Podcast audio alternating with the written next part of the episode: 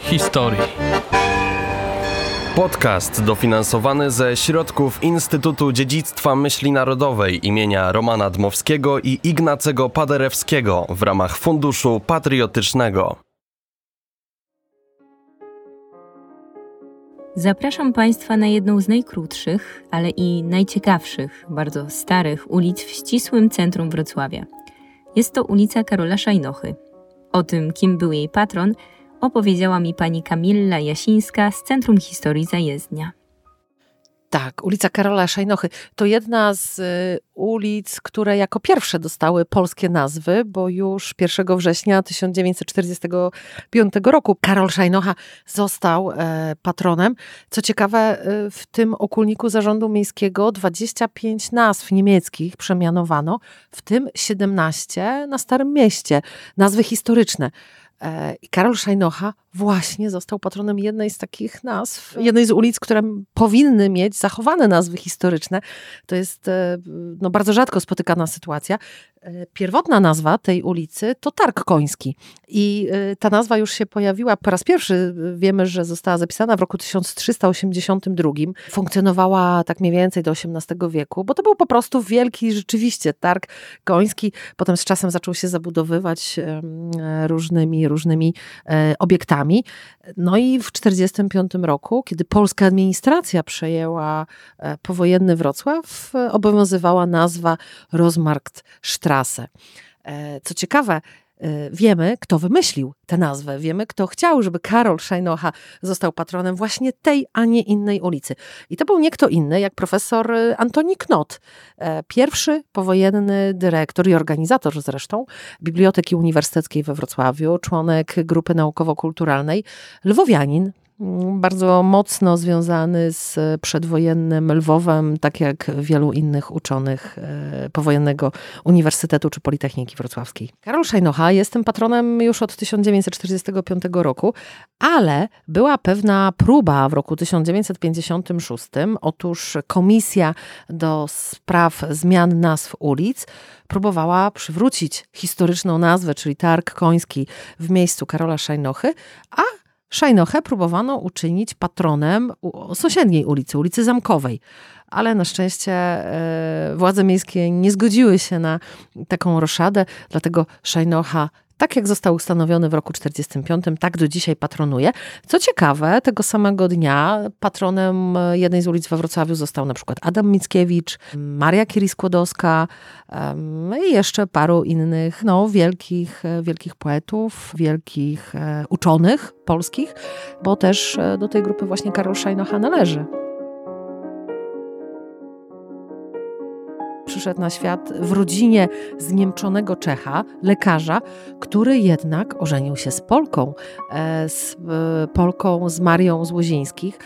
I tak naprawdę on z czasem, ojciec Karola, yy, zaczął się czuć tym Polakiem. On się uczył języka polskiego.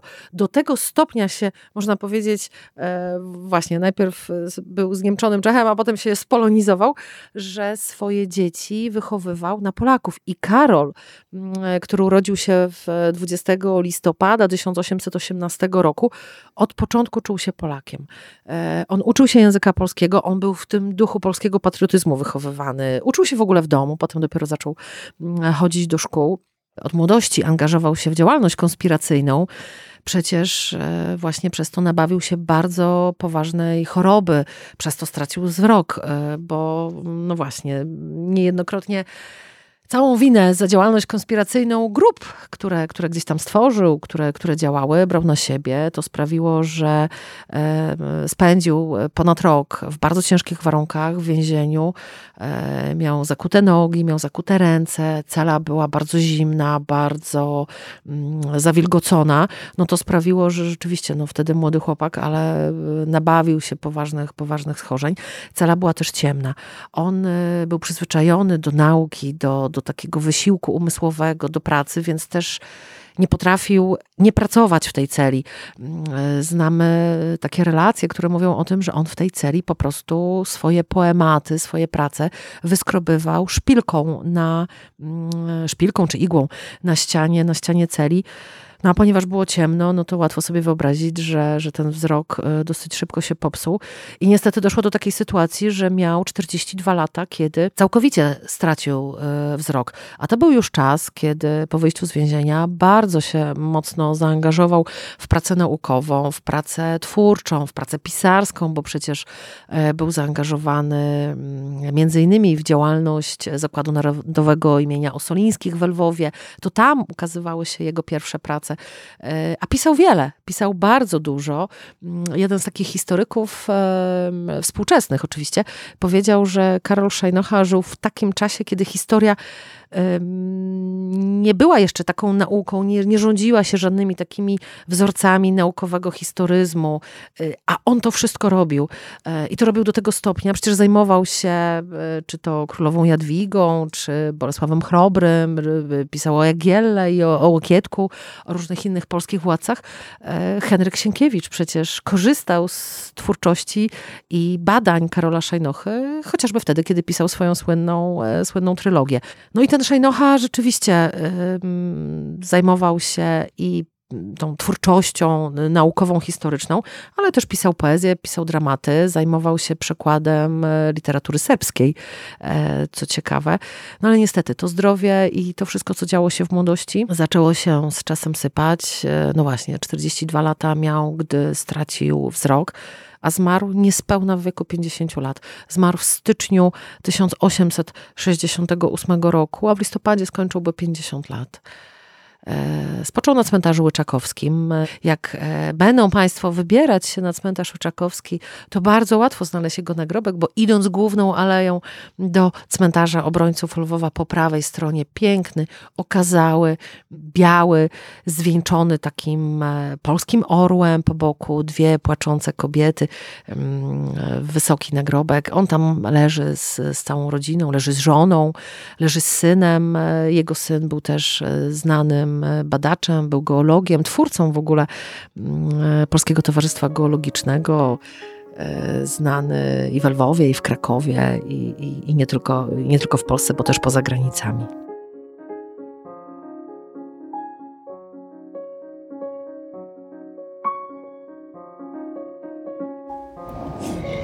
Jesteśmy teraz przy ulicy Psie Budy, która łączy się z ulicą Szajnochy.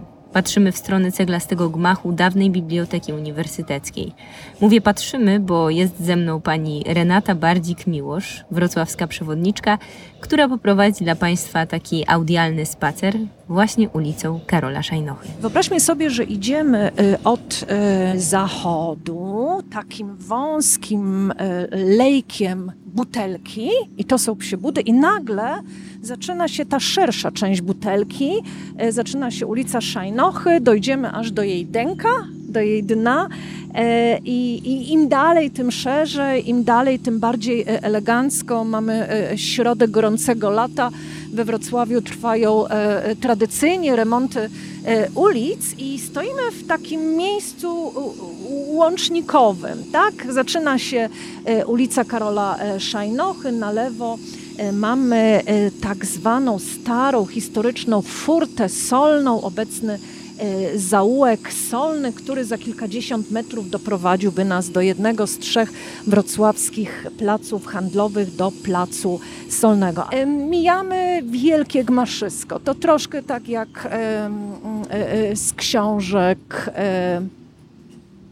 o Harry y, y, Potterze. To jest oczywiście y, ta wielka kasa mm, oszczędnościowa i biblioteka z końca XIX wieku, takie gmaszysko z czerwonej cegły, no ikona neogotyku i jesteśmy już na ulicy Szajnochy. To jedna faktycznie z najkrótszych ulic we Wrocławiu, 150 metrów raptem, ale no tutaj można naprawdę zachłysnąć się e, tym miksem e, architektury, bo ściana w ścianę obok tego neogotyckiego e, gmachu biblioteki stoi wielki pałac miejski. On zajmuje no prawie połowę z tej ulicy.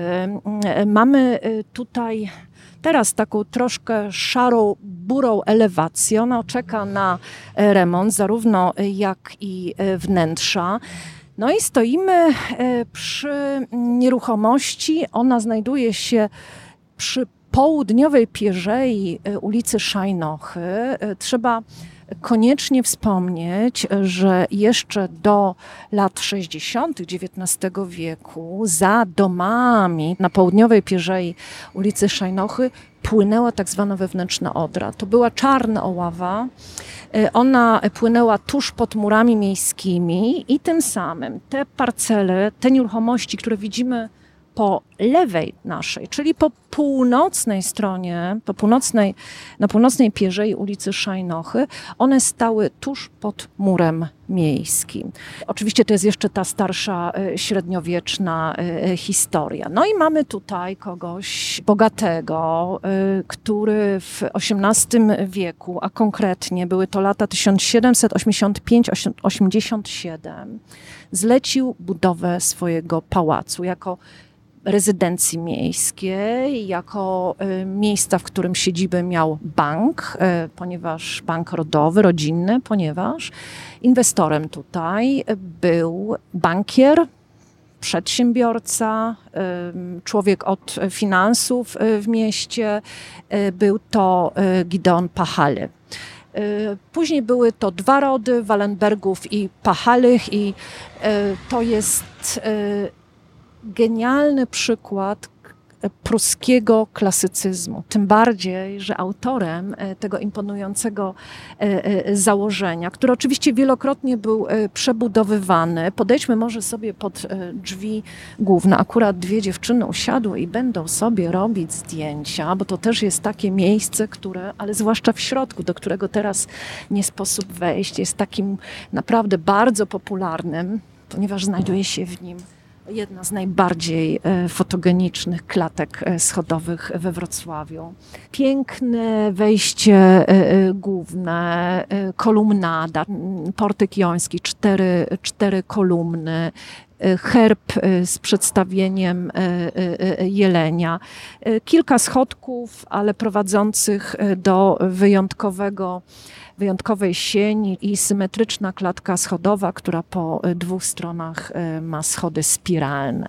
Pierwsze piętro to było oczywiście e, to najbardziej eleganckie, reprezentatywne piętro, na którym rodzina miała swoją siedzibę. Na dole był kantor, były biura obsługi klienta, był, był bank, a w pozostałych pomieszczeniach, a jest ich kilkadziesiąt, rezydowali bogaci ludzie, urzęd, głównie urzędnicy miejsc Y, głównie z e, branży mm, e, finansowej.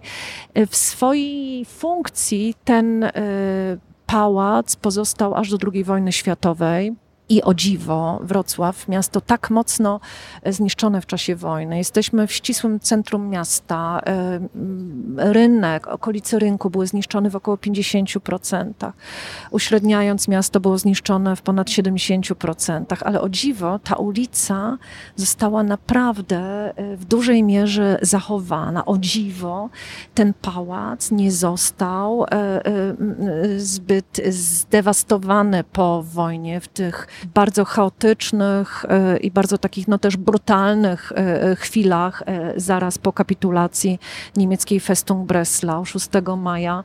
E, i e, e, w momencie, kiedy Armia Czerwona wkroczyła do tego miasta i tutaj no, czuła się jak, jak u siebie i było to, był to łup wojenny po tych krwawych 80 ponad dniach walki o Festung Breslau. Po wojnie w tym zachowanym dobrze budynku znalazła siedzibę Biblioteka Uniwersytecka, oczywiście z częścią swoich biur, administracji. Y, I tak było do niedawna. Budynek został przez uniwersytet wystawiony na sprzedaż i faktycznie w 2019 roku y, pewna spółka za kwotę niecałych 15 milionów wykupiła ten budynek planując zrobić z niego elegancki apartamentowiec. Mamy dzisiaj e, lato 2023 roku, e, nic nie zostało zrobione, a właściciel wystawił tę nieruchomość na sprzedaż oczekując, że nie dostanie mniej niż 18 milionów złotych. Także jesteśmy tutaj ciekawi, co się stanie z tą perełką wrocławskiego klasycyzmu, tym bardziej, że architekt Karl Gotthard Langhans to naprawdę postać wyjątkowa. To Ślązak z Kamiennej Góry. Był jednym z najważniejszych architektów Prus, y, autodydakta, czyli samouk, y, y, który dzięki swoim bogatym mecenasom zwiedził Europę i stamtąd przywoził nowinki, które tutaj, ale nie tylko na Śląsku, ale w Poczdamie, w Berlinie. Ale uwaga, jak został we Wrocławiu przez Karla Gottarda Lachanza. W 1878 roku zakończony ten pałac, to już na tapecie, na desce kreślarskiej miał inny e, projekt i być może ten, który przyniósł mu sławę Y, poza grup sięgającą, mianowicie mm, architekt tego pałacu Wallenberg-Pachali we Wrocławiu przy ulicy y, Szajnochy 10 y, był architektem, twórcą bramy brandenburskiej w Berlinie. Mijamy po drodze jedną, drugą, trzecią kamienice miejskie na południowej Pierzei, czyli tuż obok pałacu Wallenberg-Pachali. To są oczywiście kamienice, które zostały tutaj zbudowane na wcześniejszych, jeszcze średniowiecznych fundamentach, wielokrotnie przebudowywane, rozbudowywane.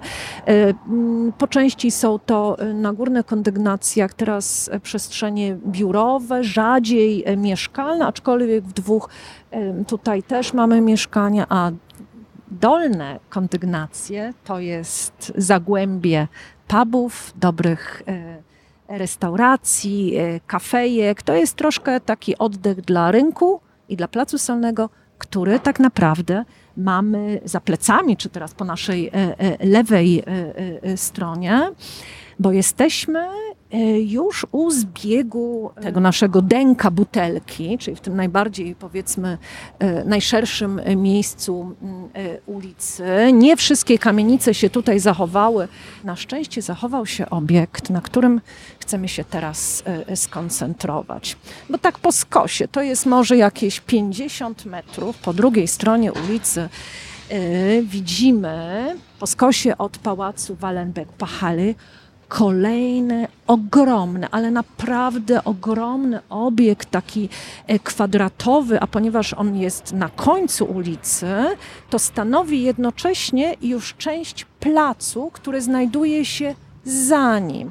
Mowa tutaj o budowli, która e, jest dziełem syna architekta, o którym e, wspominałam, to już nie ojciec e, samouku, Karl Gotthard Langhans, e, ten wczesnoklasycystyczny architekt, ale jego syn. Mowa tutaj o Karlu Ferdynandzie Langhansie, ponieważ podobnie się nazywają, różnią się drugim imieniem, więc trzeba, trzeba uważać.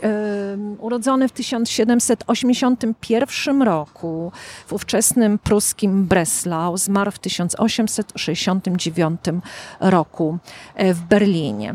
Był projektantem i budowniczym wielu gmachów. Były to gmachy teatralne i operowe na terenie Śląska i w głębi e, e, Niemiec projektował w stylu klasycystycznym i e, historycznym. I tylko patrząc na Wrocław, tak, e, to e, tuż obok, a stąd do byłej dzielnicy żydowskiej mamy jakieś 500 metrów, stoi do dzisiaj jedyna we Wrocławiu obecnym zachowana e, synagoga i to jest synagoga pod e, Białym Bocianem, realizacja z 1829 roku na zlecenie ówczesnej gminy żydowskiej. Był również autorem e, gmachu Teatru Miejskiego. Znamy to jako budynek Opery Wrocławskiej.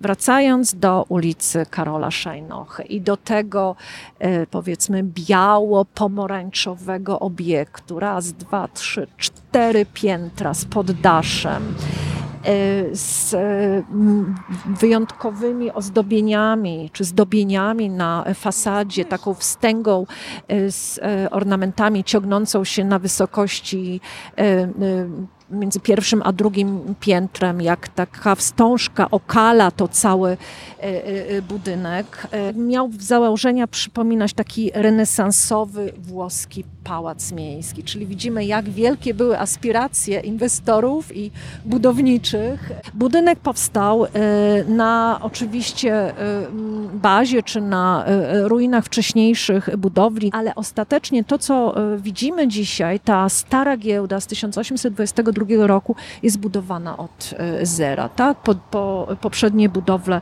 e, zostały, e, zostały tutaj zlikwidowane. I ten budynek, o dziwo, też nie został bardzo mocno zniszczony w czasie wojny i dlatego zaraz po wojnie w tym ścisłym centrum miasta tutaj znalazły swoje swoją siedzibę e, ważne e, instytucje, takie jak archiwum budowlane czy dział techniczny Zarządu Miejskiego Wrocławia.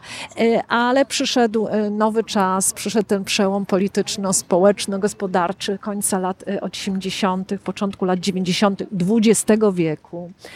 Budynek został przez miasto wystawiony na sprzedaż. Spodobał się nowym inwestorom czy nowym właścicielom na targach nieruchomości e, w Cannes. I w połowie lat 90. przeprowadzono tutaj e, no, daleko idący e, remont, zwłaszcza wewnątrz, przystosowanie do nowych funkcji. I obecnie ta stara giełda we Wrocławiu, dzieło Karla Ferdynanda Langhansa jest takim miejskim biurowcem, takie, czyli nowe, nowy wiatr w starych murach, no oczywiście różni się od to od tych e, przeszklonych biurowców budowanych dzisiaj, ale nic dziwnego, jesteśmy w tym ścisłym centrum e, miasta, gdzie te stare obiekty objęte są oczywiście e, ścisłą opieką konserwatorską i tam nie wszystko jest możliwe i słusznie. Natomiast dół to znowu miejsce na lokale, na restauracje, łącznie z podziemiami gdziekolwiek byśmy się tutaj nie obejrzeli, jak w każdym mieście, w każdej wiosce, tak, żeby,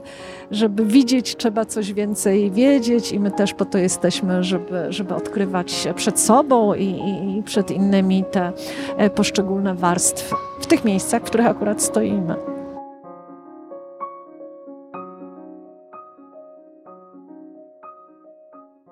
Mnie ulica Karola Szajnochy kojarzy się przede wszystkim z biblioteką uniwersytecką, to znaczy no z dawnym gmachem biblioteki uniwersyteckiej. Akurat jak studiowałam, to jeszcze mogłam tam chodzić do tego, jak to mówiliśmy, e, wrocławskiego Hogwardu, ponieważ jest to rzeczywiście miejsce wyjątkowe. Czy może pani e, więcej opowiedzieć właśnie o tym gmachu? Właśnie, wrocławski Hogwart. Chyba wszyscy studenci e, wiedzą, co to jest. No, ci, co teraz studiują, mają trochę mniej szczęścia, bo już do środka zajrzeć nie mogą.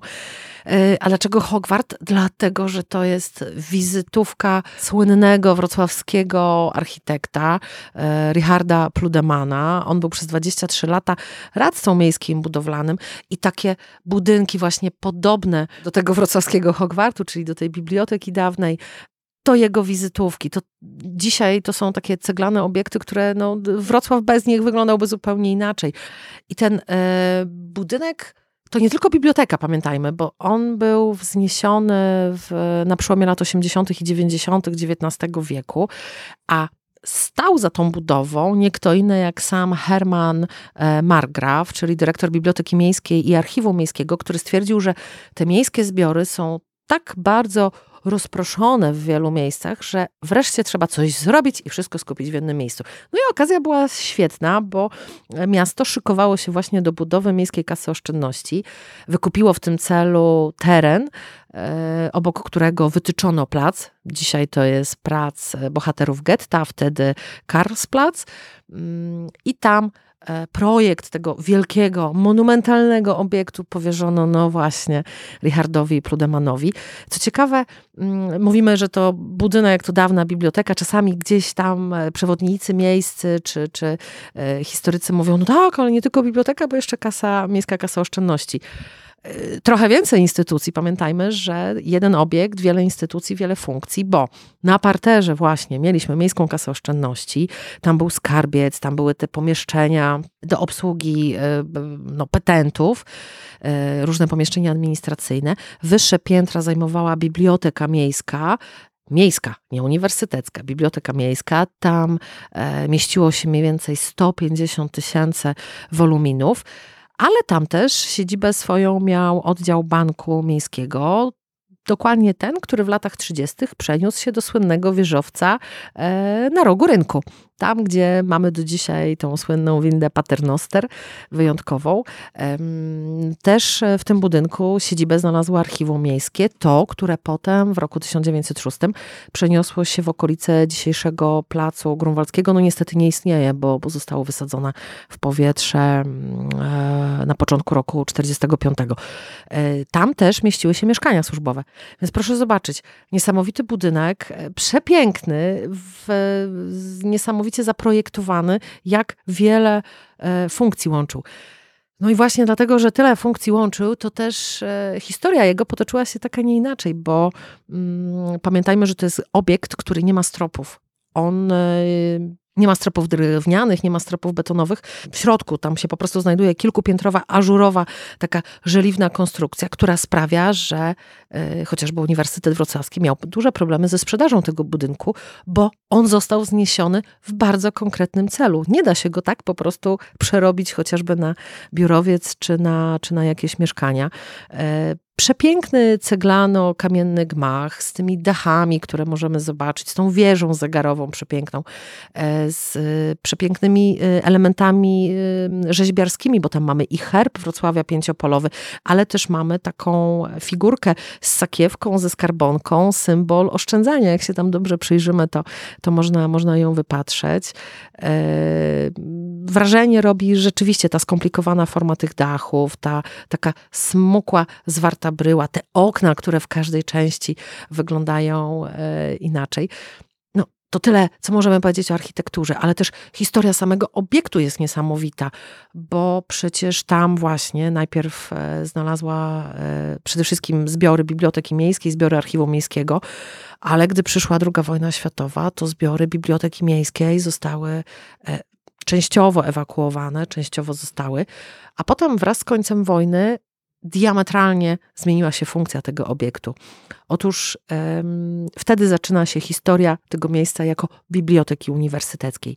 10 maja 1945 roku, kiedy um, rano do Wrocławia przyjechał pierwszy prezydent Wrocławia, Bolesław Drobner, a wraz z nim e, profesor Stanisław Kulczyński, organizator i pierwszy rektor Uniwersytetu i Politechniki we Wrocławiu, Niestety kilka godzin po ich przyjeździe tragiczny pożar miał miejsce, mianowicie spłonęła biblioteka uniwersytecka na Piasku. Ten przepiękny budynek na wyspie Piasek. I wtedy w nocy, kiedy nie wiadomo było, co się będzie dalej działo, czy w ogóle obiekt ten na Piasku da się um, uratować, prezydent Drobner powiedział do profesora Kulczyńskiego, tak parafrazuję, od dziś budynek Biblioteki Miejskiej będzie biblioteką uniwersytecką. Miasto zrobi wszystko, żeby uczelnie, które mają tu powstać, miały ku temu odpowiednie możliwości. I rzeczywiście tak się stało. I już dokładnie rok później, 8 czerwca 1946 roku, nastąpiło oficjalne przejęcie mm, tego gmachu, dawnej Biblioteki Miejskiej, przez Uniwersytet e, Wrocławski, który tam się zadomowił i do dzisiaj jest właścicielem e, tego budynku. Tam przez wiele lat mieściła się rzeczywiście e, biblioteka uniwersytecka. To był główny budynek, tam były wypożyczalnie, tam były czytelnie, tam rzesze studentów przychodziły. A potem, kiedy powstał nowy budynek Biblioteki Uniwersyteckiej, ten na wybrzeżu e, Fryderyka Żylot-Curie, tajemniczy Hogwart opustoszył. Miał być sprzedany, ale historia tak się potoczyła, że nadal jest własnością uniwersytetu i szczerze mówiąc, mam nadzieję, że będzie nią jak najdłużej.